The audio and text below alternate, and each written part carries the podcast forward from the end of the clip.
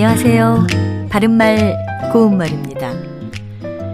예전에는 여름이 되면 하얀 모시옷을 곱게 차려입으시는 어르신들을 종종 뵐 수 있었는데요.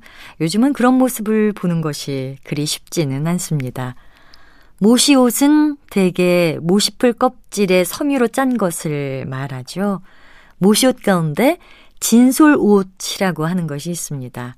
진솔은 봄, 가을에 다듬어서 지어 입는 모시 옷을 말합니다. 우리 속담에 빨다린 채 말고 진솔로 입거라 라는 것이 있습니다. 여기서 빨다리다는 빨아서 다리다란 뜻의 동사인데요. 옷을 빨아 다렸더라도 마구 드러내지 말고 진솔로 그대로 가지고 있으라는 뜻으로 언제나 본래 모습을 잃지 말고 순수함을 지키라는 것을 비유적으로 이르는 말입니다.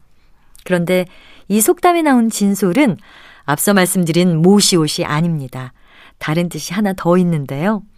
한 번도 빨지 아니한 새 옷을 뜻하는 우리 고유어 표현으로 진솔옷이라는 게 있습니다. 그리고 한 가지 더. 첫물에는 옷이 잘 더러워지지 않으니까 좀 더 입다가 빨라는 말도 있습니다.